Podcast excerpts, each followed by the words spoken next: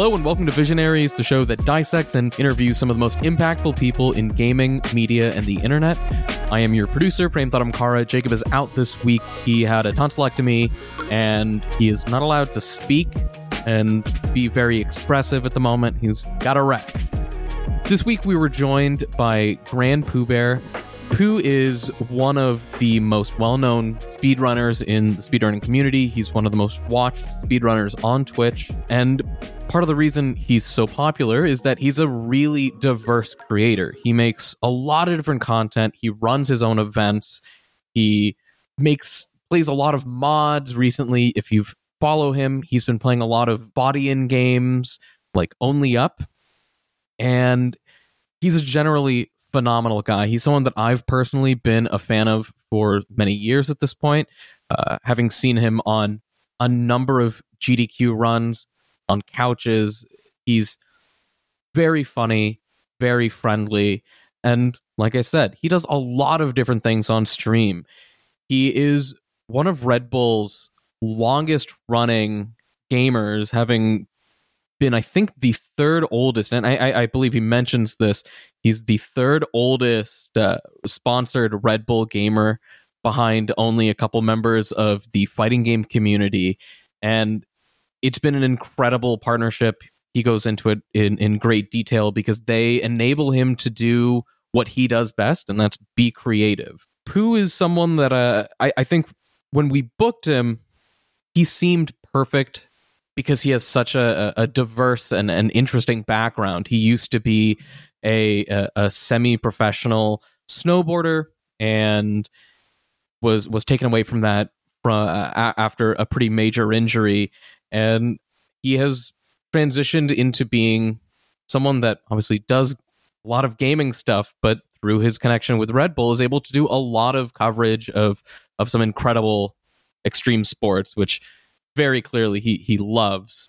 This episode was recorded a couple weeks ago, actually. And again, he mentions that the weekend of that recording was an event that he ran called Kaizo Coliseum.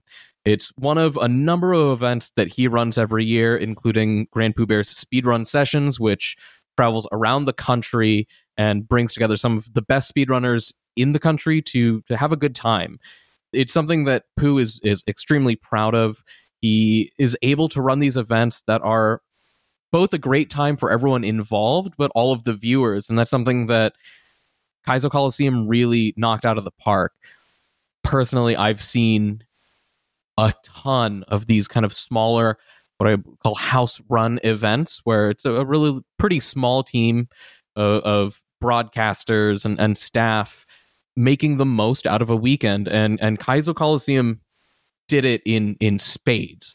They jam-packed an entire weekend with some of the best speedrunners, some of the funniest content, great speedruns, some not-so-great speedruns, and generally just a really memorable weekend that if you ask Pooh, he would say it's one of his best events yet. He goes into a lot of his life, his perspectives on gaming, speedrunning, running events, growing older, and being a dad, which is something that if you've been listening to a lot of our more recent episodes, it's come up quite often where people will say how much being a dad has changed his perspective on everything. I think that he brings an incredible set of lived experiences to the podcast because he has been around for so long. He's seen a lot of trends come and go. He's seen a lot of personalities explode. He's someone that I think is a great person to bring on the show because he does have all of these perspectives, both from his life before he was a pro gamer and his life now as one of the most well-respected people in the speedrunning community.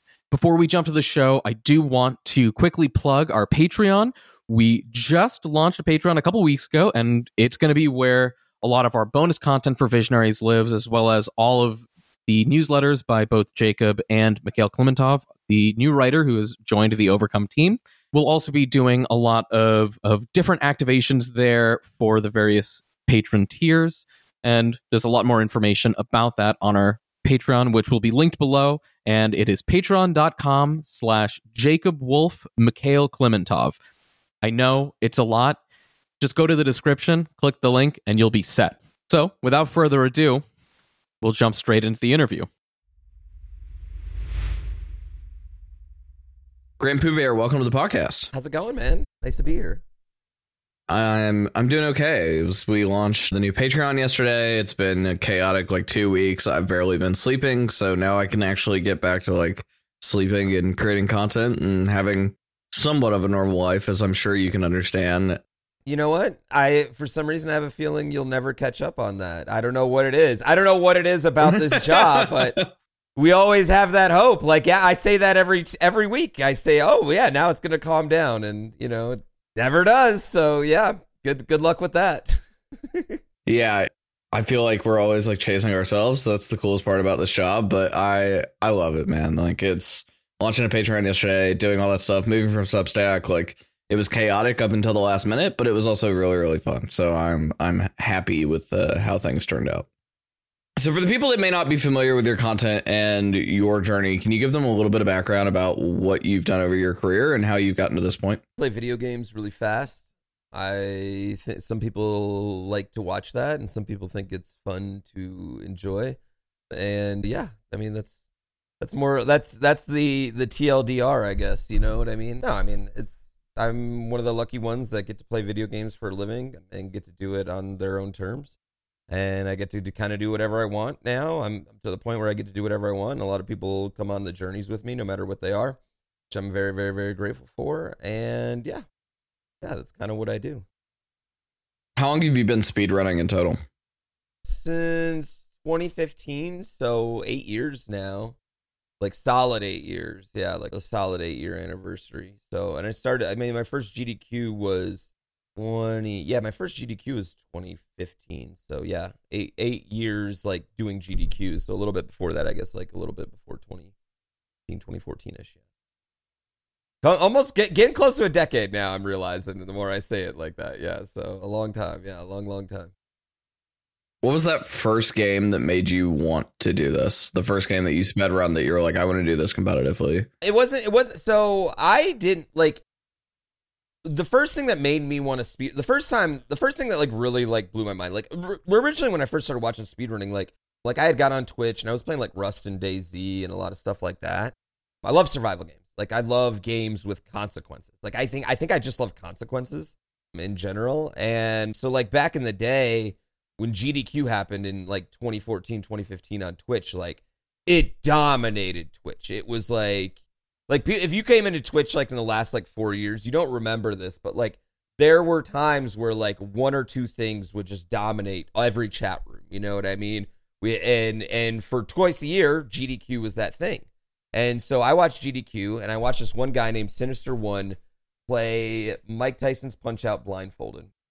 He got all the way up to Tyson and lost at Tyson. And I just thought, man, if that guy can play Tyson's Punch-Out blindfolded, surely I could beat Mario 3, which was my favorite game of all time. Surely I could beat that deathless, right?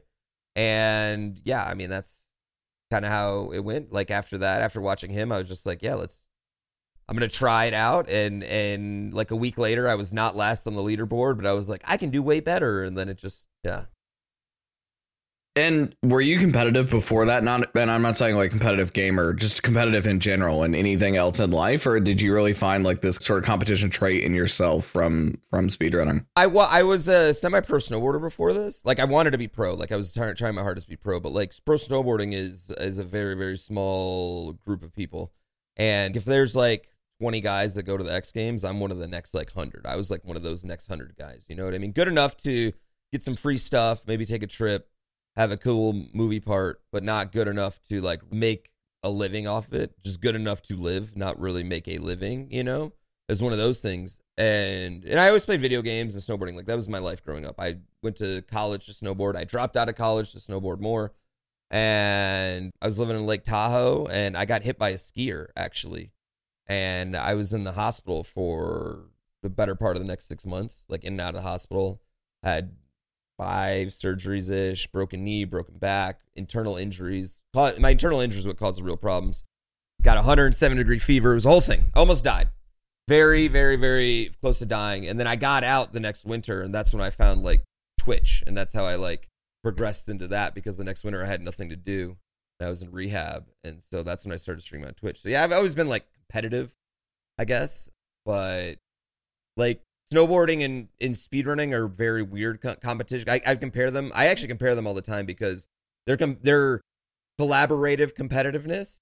You're competing against people, but you're also learning against those same people too. And you are pushing each other back and forth. You know what I mean? So both of those, snowboarding and speedrunning, both really have those things in common where I might be competing against a guy, but I'm also really stoked when they crush it. And it's kind of the same thing with speedrunning. Like, we're very collaborative, competitive, you know? All my rivals end up being my biggest friends and the people that help me the most is what happens in speedrunning.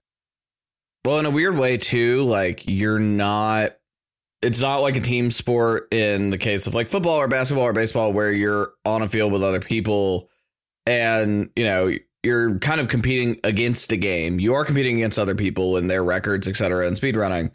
But in the same way in snowboarding, right, like it's very rare that the people are on the same slope at the same time. It's a time thing, and you're competing against nature in a lot of different ways. And it's... yeah, 100%. And that's the same way with when you talk about, like, competing against the game. Like, yeah, we're all trying to get the best time we can get, but collectively as a community, we're trying to push the game to the best time the game can be too. You know what I mean? So it is this, like, weird competitive collaboration that exists in speedrunning. How did you know that you were hyper competitive like that? Was there a moment in your life that sort of that, like, light bulb went on? I know for myself, I had that moment, and it's carried on in video games. I had that moment in sports as well. Was there a moment that you were like, all right, I'm, like, a very competitive driven person? I think I was just always came out the womb like that. Like, it was just one of those things that I always wanted to win. And maybe it's just like, I have a older sister, 10 years older than me, and then I was adopted later on, but, like, for the first, like, 13 years of my life, I was more or less like an only kid. So, yeah, I think maybe it's just like the only kid syndrome that you get. You know what I mean? You want the attention or whatever. Yeah, I always wanted to win. I always wanted to be good at things. I don't like being bad at things. I like being good at things. And but I also really like when I'm bad at something and it's fun, then I, like, obsess and I have to get good at it. Like, I don't know. I don't even know if it's competitive as much as it is, like, OCD, ADHD, like, hyper focus type, like, thing. But, like, if I'm bad at something, but I found it fun, I obsess. I have to get good. I research what's the best equipment. You know what I mean? I'm one of those nerds. Like, I want to do everything. Like, I want to just absorb everything about it. So, yeah, I don't know if, like, competitiveness is the right word for me. It's just more obsessiveness, you know? I don't know, like, I don't really, like, care about beating other people as much as I care about beating myself, just always, like, being, and I know that sounds weird because that's, like, not what, like, drives most people. Like, most people want to be the best, right? I just want to be the best that I can be, and I know, but I also know that if I'm the best I can be, it will be the best. Like, and that's one thing that I've learned in my life. Like, if I give myself 110%, I think no matter what it is, I can be the best at it, you know, minus, like, sports that require height. Sounds like you're a little bit of a perfectionist as well, which probably plays into speedrunning as a whole. Yeah, absolutely. I think that definitely. I think that's something that we all have in common. All of us speedrunners are a little bit obsessive with solving problems or, yeah, finding solutions, things like that. I think we probably have a lot of listeners that aren't familiar with what speedrunning is more broadly. So can you explain in lay terms and basic terms what it's like to prep for a speedrunning event, what it's like to compete in a speedrunning event in person, and that entire step and process, because I think that would be interesting to some people. I mean, there's a bunch of different, like, types of, you know, competitions. Like, yeah, obviously in speedrunning, the most common thing you'll think of is, like, races. You know what I mean? And those are very common. Preparing for a race, you have to decide, like, how risky you want to be, how much time, because, you know, generally, the riskier the strat, the higher the time save, right? I mean, that makes sense, you know, risk reward. Not always, but generally that's going to happen. So you have to decide on how risky you want to be to save a little bit of time versus how much time you would lose if you miss something. So that's a lot of things that people do for races. But a lot of it is, you know, you want to show your... Like, I'm just going to use GDQ for an example because GDQ, Games Done Quick, are our two biggest events. Those are the things that people know the most. They happen every 6 months. And they're like our Super Bowl, you know. We get 100,000, 150,000 people sometime watching these events. They're by far the biggest size we can get, but they're also charity events. You have to prepare for them like differently than you would prepare for a race. And you could be in GDQ and you could do a race, you could be in GDQ, you could do a solo run, but it really just, you want to put on a good show for the people, so you make a good charity event. But really it comes down for me, the way I do it is it's basically like, once a GDQ ends, I take a month off, and then I start thinking about what game can I provide to the audience that is going to be something they've never seen before, something that's going to blow their mind, something that is going to be familiar to them yet brand new, which is something I always preach. Like, that's what works on Twitch, right? Something familiar but brand new, right? That's what people love Battle Royales, like it's familiar but brand new. That's what people love League of Legends, familiar, but you might see something you've never seen before. That's why we love basketball. But we love the NBA, you know what I mean? It's familiar, but we might see Dame hit a logo shot, you know, like, you know, something brand new. You know, you kind of want to prepare, and then it's working, it's breaking down, it's having your friends and colleagues, people you trust, kind of look at the game. Am I missing something that I could get faster at? Am I, you know, that's really good. Breaking down your own gameplay, looking at your video, looking at other people's video. What are they doing? Are they doing something that's more consistent but just as fast, or they do something that's faster, things that you can absorb from other players that are doing that. A lot of just mental prep, and then, you know, and then practice. I mean, reps, you know, it's like anything else. You do a lot of reps of something, you become very good at it. You know what I mean? You shoot 100 free throws a day, you become a good free throw shooter. You do 100 shell jumps a day. In my case, you become a good shell jumper. Yeah. A lot of reps, a lot of reps. There are a lot of speed runs I've seen in watching people like yourself and others practice, where you find something in the game that was not originally intended, be it like jumping off world and trying to land somewhere else, or some of the other strats. How are people finding those? Is it just like literally just trying everything and throwing shit against the wall until something stick? But what is the way to find some of these like more off the wall, I guess they're technically game bugs, but other ways to like advance the run? Some of them are just throwing a lot of things against a wall, like literally sometimes, I mean, just throwing your character into walls with different abilities. Like, yeah, I mean, that is literally it. Throwing your character into a wall, pressing pause, blah, blah, blah. What I've noticed, especially with new, really, really large games, like say something like Tears of Kingdom is a great example, right? And that is a game that had a tremendous amount of speedrun related glitches and bugs that came out. But what ends up happening nowadays, more or not, is that some random streamer is doing some random thing and accidentally presses some random button in some random spot, and something cool happens. And that clip gets shared to a Discord where people are already talking about speedrunning it, and then everybody tries to recreate it, and then someone does, and then they look at that recreation, and then someone expands, oh, well, we can do it a little bit easier over here, blah, blah, blah. And that's kind of how it goes. They've been accidental ones. Like one of my favorite stories is about 8.5, 9 years ago.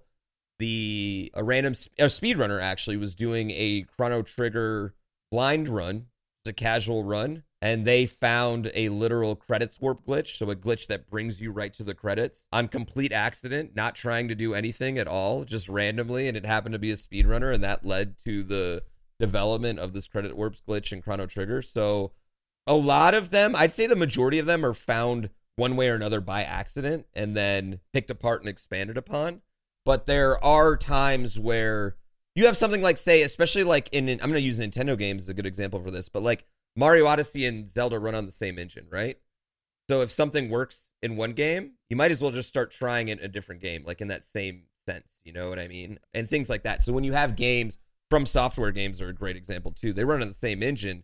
So a lot of times these little tricks can carry over in those games as well. So that really helps now that we know like what engines these games run on and what things we can achieve inside those engines in general, so you can kind of break those down a little bit quicker. Even like Metroid Dread is also on I think it's the Frost engine is what it's called for Nintendo, and that one even shares some like really weird like wall tech with the other games in kind of like obscure ways. So yeah, those are kind of the ways that I think people find glitches, mostly a lot by accident.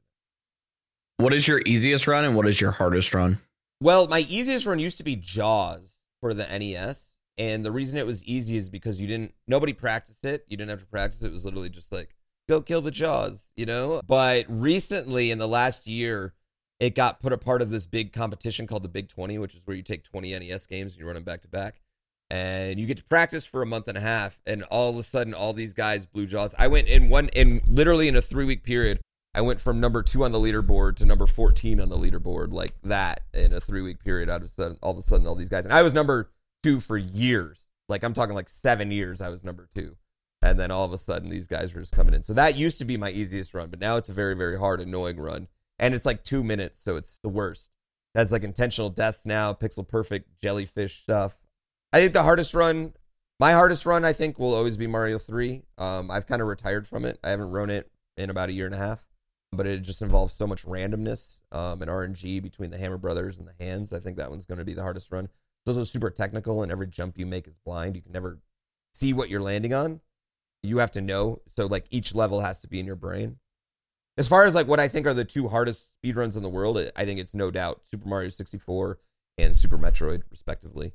Mario 64 for 3D and Super Metroid for 2D, respectively. I think those are the two absolute hardest speedruns in the world. Both of them just have recently had their records broken, actually, and after a while of people holding them. So there's hot competition in both games. We'll be right back after a quick break from our sponsors.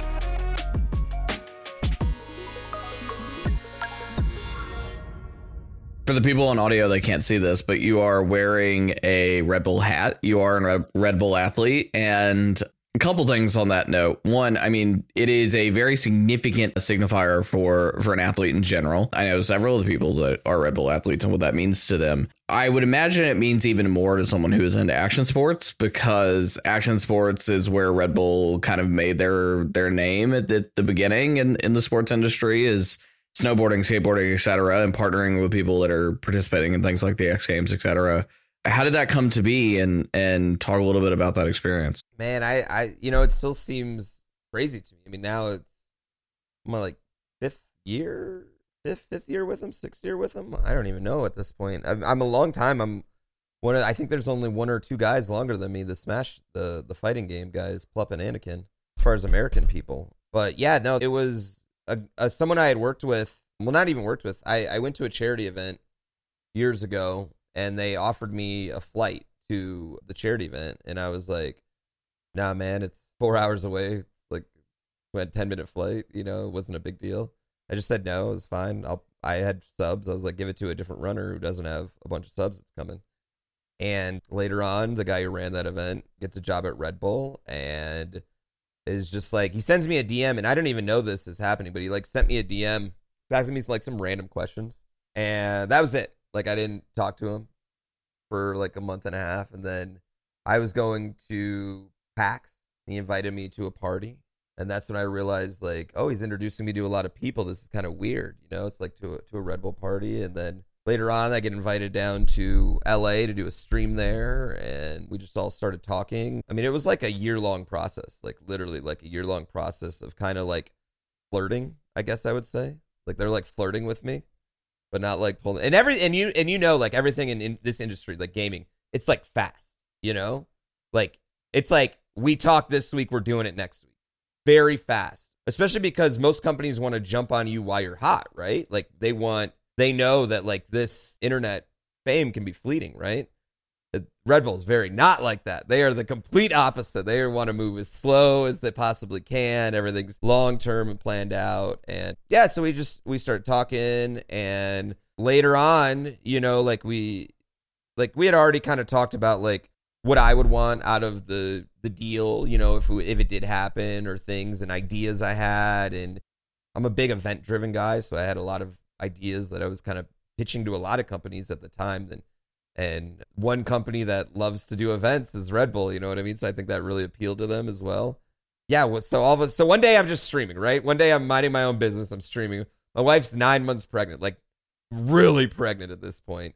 And I'm thinking about taking the day off from work. And she's like, no, you got to work. I want to clean the house, blah, blah, blah. I'm like, you're not cleaning the house, you're 9 months pregnant. And she's all dressed up, and I don't know why.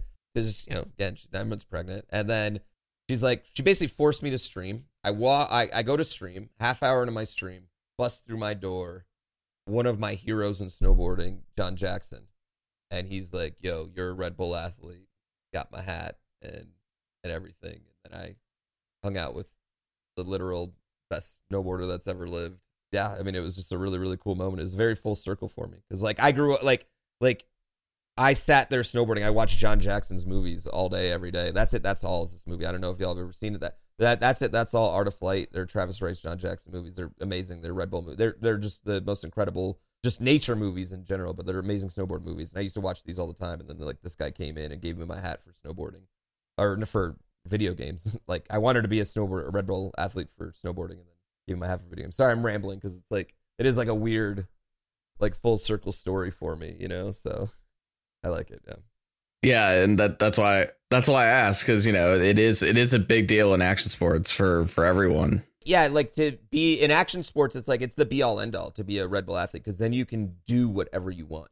Like, you have an idea, you can do it, because they'll figure out what to do with the idea on the back end, right? Because most of the time you have an idea and it's like, how do you pay for it, right? And Red Bull's this magical company that they figure that rest of that, all that other part out on the back end. You know what I mean? I don't have to worry about, oh, will this idea make money? You know what I mean? It's the whole thing is, is it a cool idea? Like, let's do it. You know what I mean? And they'll figure all that out on the other end. And I don't have to worry about any of that part, you know? And that's what's so amazing about working with them. And that translates out the same way that it would have been in snowboarding. It translates out to me in gaming. You know, they have given me so much trust and love and freedom. And just like, I can go with them and I'm like, here's this kind of really dumb idea and nobody's ever done it before. It sounds stupid, but let's do it and see what happens. And they'll do it. You know what I mean? They'll be like, all right, let's try it out and we'll figure it all out on the back end. You know, we'll figure everything else out on that, you know, and that's what's amazing about it. And as the relationship's grown, and I truly say it's like a relationship, it's a partnership. It's not a sponsorship. Like, it is a partnership between me and Red Bull. And I'm sure everyone else you talk to that wears the hat will say the same thing. Like, they invest in me, in what I'm doing, and my ideas. And they never tell me what to do. They never even ask me to do anything that's out of my comfort zone. They've never done anything like that. It's always like just great ideas. And if I have an idea, like, dude, what if we threw this on top of that idea? What if we threw gasoline on that fire? That's the only thing they ever do. And they're so amazing for that. And I just couldn't ask for a better partnership. Yeah, I'm super proud to be a Red Bull athlete. And I'm the only speedrunner in the world that gets to do it. So I'm sure we'll invite somebody from that company on to the show, because I think they're fascinating in the fact that, like, they're, you know, what they truly are is a media company. Yes, they are an energy drink company, but they are a media company at their core. And they're such a unique brand in a retail space. Like, and they've leaned so hard into media and content and everything else. And I think that that's, you know, they're not just another energy drink you see at the store. Like, they are, their marketing is they live, breathe, die marketing every single day as a company, which is super intriguing. They're so prepared for, like, long form, short form, no matter what. Like, they are on it all the time, and they have something amazing to show. And you know what else too? It's like getting to be around all the other athletes. Like, because they invite me to a lot of stuff, and I get to be around not gaming athletes, just different athletes, and I feed off that energy and that, like, their passion for their own sports and things, but their energy and their, like, they spark my brain. You know what I mean? Like, they spark content for me in my own space. And so it's just like the unlimited amount of access I get to all these incredible humans is just the best, you know? Well, I think, too, probably not intentionally, they're a little bit ahead of their time. And I would imagine this rubs off on people like you, although by listening to it, it sounds like you've thought about this for a very long time. You know, speedrunning is not...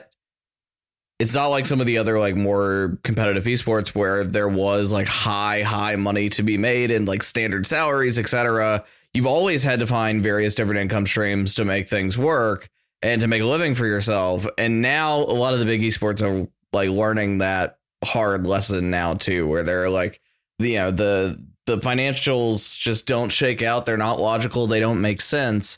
And now they have to know that, and they have to find the other revenue streams as well. And that means creating events, creating content, you know, becoming more influencer like, which sounds like that's been a part of your journey from the very beginning. And I think a lot of people in Red Bull have done that for a very long time, too. Yeah, they're amazing. In that, how are you coming up with new ideas and wanting to produce and create new events and new types of content that isn't just you sitting in front of a screen doing streaming?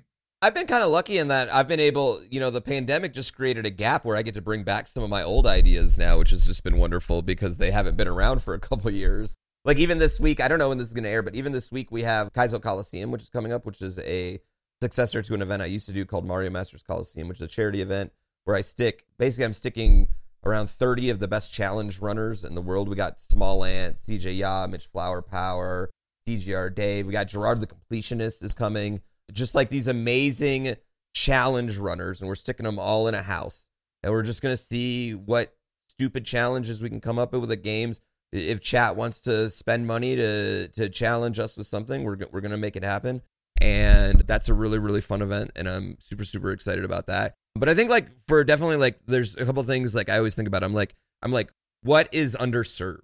What is not getting attention? Because if it's already getting attention, it doesn't need me, right? It doesn't need someone like me to come in there and do it. Say with when Fall Guys first came out, there was no one that was going to do an event. So I just stepped in and was like, hey guys, I've got budget. Let's do Fall Guys. And it ended up turning into a 10-week series. It was amazing. The viewership was off the charts. It was great. And through that spawned a bunch of different types of events.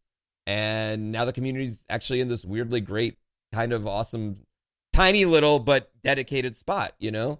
So that's definitely one of the things I think of, what community, what's cool and out there but is not getting any love. Two, I think, how can we turn it into a party? That's also a big thing for me. I love music. This is weird. I'm not a big drinker, but I do like drinking. Not by no means am I a big drinker, but I like to mix those things. I do think it's fun. There's not a lot of gaming events that are targeted towards 21-year-olds. Honestly, that's something that I really think about. I try to target. I also think it helps that I have an old ass speedrun community is kind of old, right? In all reality, these retro games, we're appealing to an older crowd, so that does help too. So I try to think about how I can do it in a party. One of my big things lately is just I want to include music in everything. I am been really, really big on the variety show style type thing where you do something and then music and game and skit and music and game and skit and music. That's kind of a big thing that I've been on lately. That's my big kick. But yeah, it is. It really just comes what's out there that I would like to see that's not happening. You know what I mean? This is something I think is cool, but it's not happening. Let's just do it. And that's kind of my logic. And I always go with the logic, if I want to watch it, somebody else wants to watch it, right? Yeah. That's not always true, but sometimes that works. But it is best advice I can ever give. If you can't watch your own YouTube videos, cut it. Make it shorter. Make it hotter. Has it been hard to adapt to this world, though, where you have to be so many different things? You have to be a chameleon. I hate it. I loved when it was just playing games and you could show up and just that was enough. But we've seen it all in this decade of, we're at 15 years since Justin TV came out, right? 2008. And, we've seen it all without some drastic advancement in the way video games are made or changed. We've seen everything that can be done in video games, more or less. We've seen every cool headshot, right? We've seen every 1,000,000-yard snipe. We've seen every knife throw. We've seen every shell jump. We've seen every speed run. We've seen guys beat Mike Tyson Punch-Out blindfolded. We've seen it all, you know what I mean? So playing games just isn't enough anymore. You got to be more. And I'm not saying you have to be IRL or you have to be something else, but you got to do more than just show up and play video games. And yeah, I miss those days. I definitely miss those days of being able to show up and play video games. I think unless you're Shroud, I don't even know if he can do that. I don't even know if that counts for him. You know what I mean? I don't even think he counts as that anymore. You know, I just don't think anyone can just show up and play video games anymore. You got to be a whole personality. For yours, are you finding that within yourself? Like, because I think that's I always use XQC as the example because he's such a timid person in person, but then you see his stream and he's so not. And I don't think it's fake because I do think there are pieces of it, but it's like the stream light goes on, the live light goes on OBS, and it's just like cranking that to, 10,000 times its normal capacity. Reverse stage fright is what I call it. I have reverse stage fright. I do way better in groups or with a microphone than I do one-on-one intense emotional subjects, for sure. Reverse stage fright, 100%. I totally get how that happens. Also, that's shocking to me that XQC is like that. I mean, I've had a few interactions with XQC in my day. No, nothing negative, but it's just like he's always like the 11 all the time, Yeah, but then you see him in person at like an Overwatch event, and he's just like head down to himself, like not really talking to people in public, and he's just, now he gets swarmed, but back in the day, it used to be he just like kind of go hoodie over his head, nondescript. Honestly, I feel like that's pretty common for most of us, though. It's really easy to talk on the microphone to chat. There is like a layer of less awkwardness when you're talking to chat, and they're not talking back, I guess. I don't know. You can control the whole conversation, so... Yeah, reverse stage fright. I think that's something that a lot of us suffer from. How much of what you are, though, on camera is you, and how much of it is you trying to be something else? Is it all you? Is it you taking inspiration from elsewhere? I'm always curious about this with people that stream a lot. For me, it's 99% me. The only thing that you might not see out of me is I'm like probably a little bit more politically active outside of this, and it's just because that's boring and not fun, you know what I mean? To like, and I don't like be preachy and shit, it's just like, I'm there to provide entertainment. I'm not there to do that to everybody, and that peaks out all the time in my content and shit like that. Sorry, I'm just cursing up a storm here. I totally you're good. Bleep it out. We're totally fine. We're time for you to curse. So no, but I'd say like part of it too is like I started streaming like in the pre-Dr. Disrespect era, right?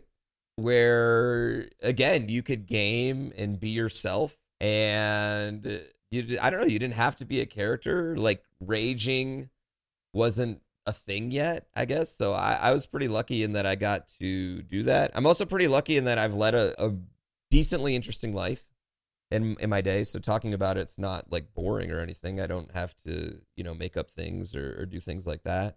But yeah, I mean, it is. I try to just be me. It's hard sometimes because, like, when you're on 6 days a week, sometimes you wake up and you have shit going on. You have life. You have health care. You have problems at home. You have problems with family. You have a great example. I had a family. I mean, not to just pull it serious, but I was doing a subathon in April. And in the middle of my subathon, I had a close cousin of mine commit suicide. And I couldn't do anything because I was stuck there in the subathon, and you can't act. I couldn't mourn, I had to go 2 more weeks before I got to like mourn, you know what I mean? So there are times like that where you have to push your emotions aside or be this version of yourself, like this, be the happier version of yourself, and kind of not think about those things. But I think that's about the extent of my acting that I have to do or that I do on stream, you know what I mean? It's just like, real life can't affect you when you're trying to make other people happy. And I'm not always great at that. We all suck at that sometimes. We'll be right back after a quick break from our sponsors.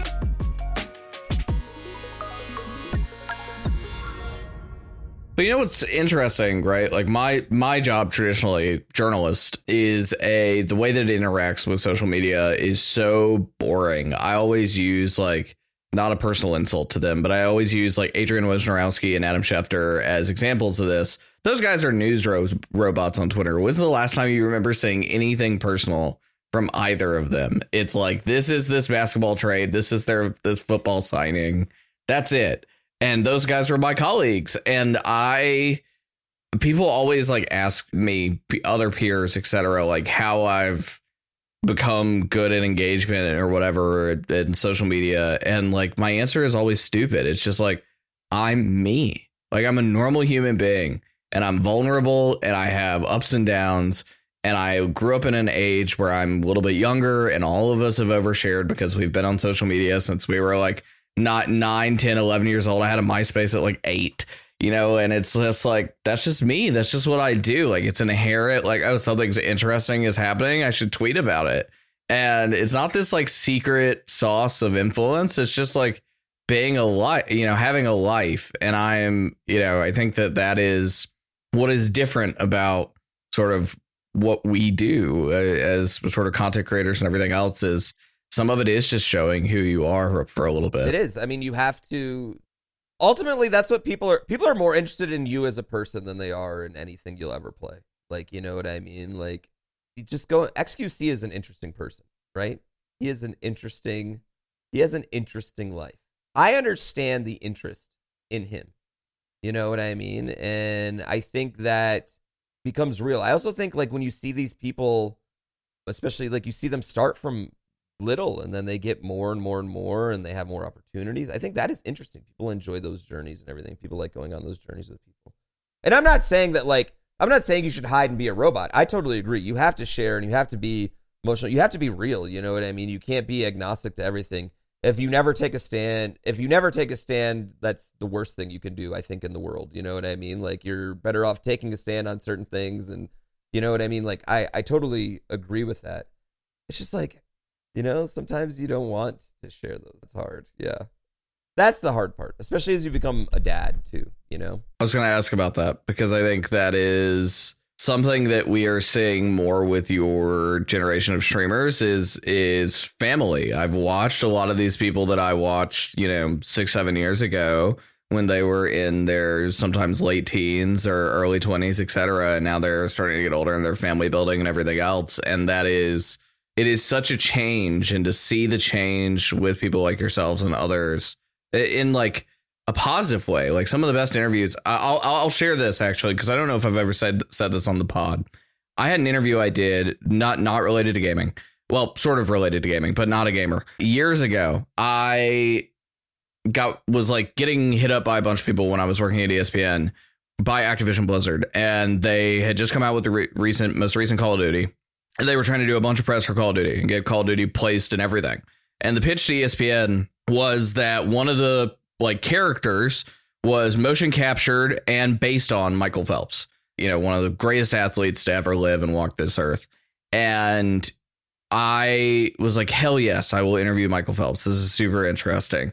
And I tend to think I'm not such a bad interviewer. Maybe people on the show agree or disagree, but nonetheless, I got on the phone with Michael Phelps and we talked about his appearance in Call of Duty for about 5 minutes, but I could tell in it, he had just had his first child, and I could tell what Michael Phelps at that moment was passionate about was not about being in a video game or video games in general, because he plays a lot of games. It was about being a dad. And Michael Phelps and I had a 30-minute conversation that I still have the recording of on my phone about being a dad. And we never published it because there was not really a story there to write about Michael Phelps being a dad per se. But it was so heartfelt because here is a guy talking about fatherhood, which is so special and so unique. It's, you know, a bunch of people have kids, but everybody's journey to having a child and what they feel emotionally, the emotional range, etc., is unique to every single individual person.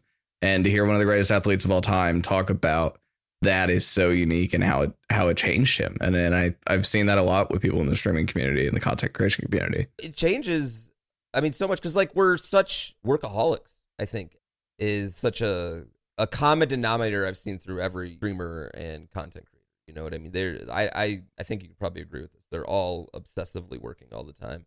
And it really puts a lot of, having the kid really puts a lot of that into perspective. You know what I mean? It really helped with my work-life balance, you know what I mean? And just trying to do that. And it just made me realize how many more important things are out there and everything. But it is different, and it's a very hard job to do with kids, and it's very hard to navigate because people are interested in it, right? You know what I mean? And how much of your life do you want to share versus how much you don't, and how much can you keep off? And then when they become a toddler and know how to work doors, like there's no keeping them off the stream anyway. Like, you know what I mean? Like that becomes a thing. So it is really, really interesting. It's fun. It's probably, it's kind of funny because it's definitely the number one conversation I have with other people now, other streamers, because like you said, so many of us are in this boat, in that age, in that time of life where we're, where it's happening. People from, you know, the, I guess the Justin TV and right post Justin TV era, we're all kind of in that boat right now. And it is fun, like just talking to people and talking about how they want to do things. I actually made a joke the other day about how easy it would be to make my kid a YouTube superstar. Like it would be, I think like I could make him a 3 million follower channel, no problem. Like I think I can make him a much bigger channel than all of us, you know, than I ever will have, because I understand how it all works, you know, now. And I watch, like I've seen enough of this kid's content that I'm like, oh God, I know exactly how to do this, you know. And my kid's got enough riz that he could pull it off, like so.